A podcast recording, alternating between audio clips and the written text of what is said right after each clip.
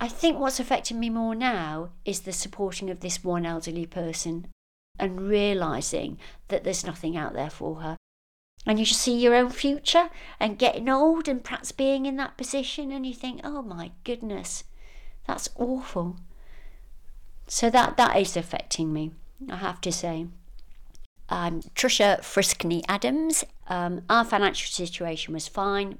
And also, our, our boys had not that long ago moved to Cornwall before the lockdown, so we're really relieved that, that they were they had space and open air because they'd moved from cities. So we're quite relieved that they were, were safe. It's really difficult to go back and remember how it all started, really. We realised that a lot of people were struggling, asking for help. Um, people were desperate to know what shops were open, who was doing deliveries, you know, how you got in contact with various people. And then, of course, uh, the Community Land Trust um, and started pulling it together and coordinate a lot of the volunteers in particular areas. And the idea was that all of the town was then covered in some way. And that, that worked really well. The, the, the giving out of information was really crucial.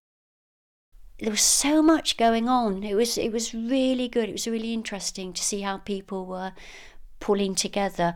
And also, I, I, I know it sounds awful, but I remember a, a colleague saying uh, there's somebody who really needed help, and it was somebody who'd actually caused quite a bit of trouble in the neighbourhood. But it was amazing how many people turned round and helped that particular person. They just forgot about everything like that and just did what was needed to be done.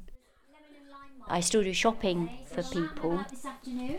I'll get it this afternoon. That's okay, lovely. With one couple that I shop for, to be honest, I probably don't need to do it anymore.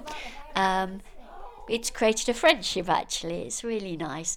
Uh, I've got to know his his son who lives abroad. You know, it, it's it's just become a. It's not a hardship. It's really nice getting to know these people.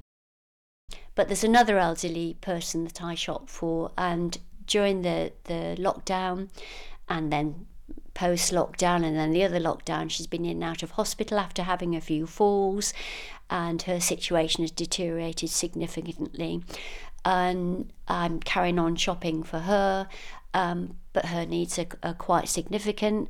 And once again, it's highlighted that the support isn't there for people. It's not that easy to access. Should she be in a, a care home? Yes, I think we all agree she should. Um, even the, the services that support her. Is there a care home available for her? No, there isn't. Um, so doing the best that, that we can in a in a, a current situation. I have to say, not not just that. I, I can't do as much as she needs. I haven't got time to do as much as she needs. It's there must be more people like that out there that's that's facing these challenges. And they can't face these challenges because they haven't got the capacity to face these challenges. So that's the, the personal bit.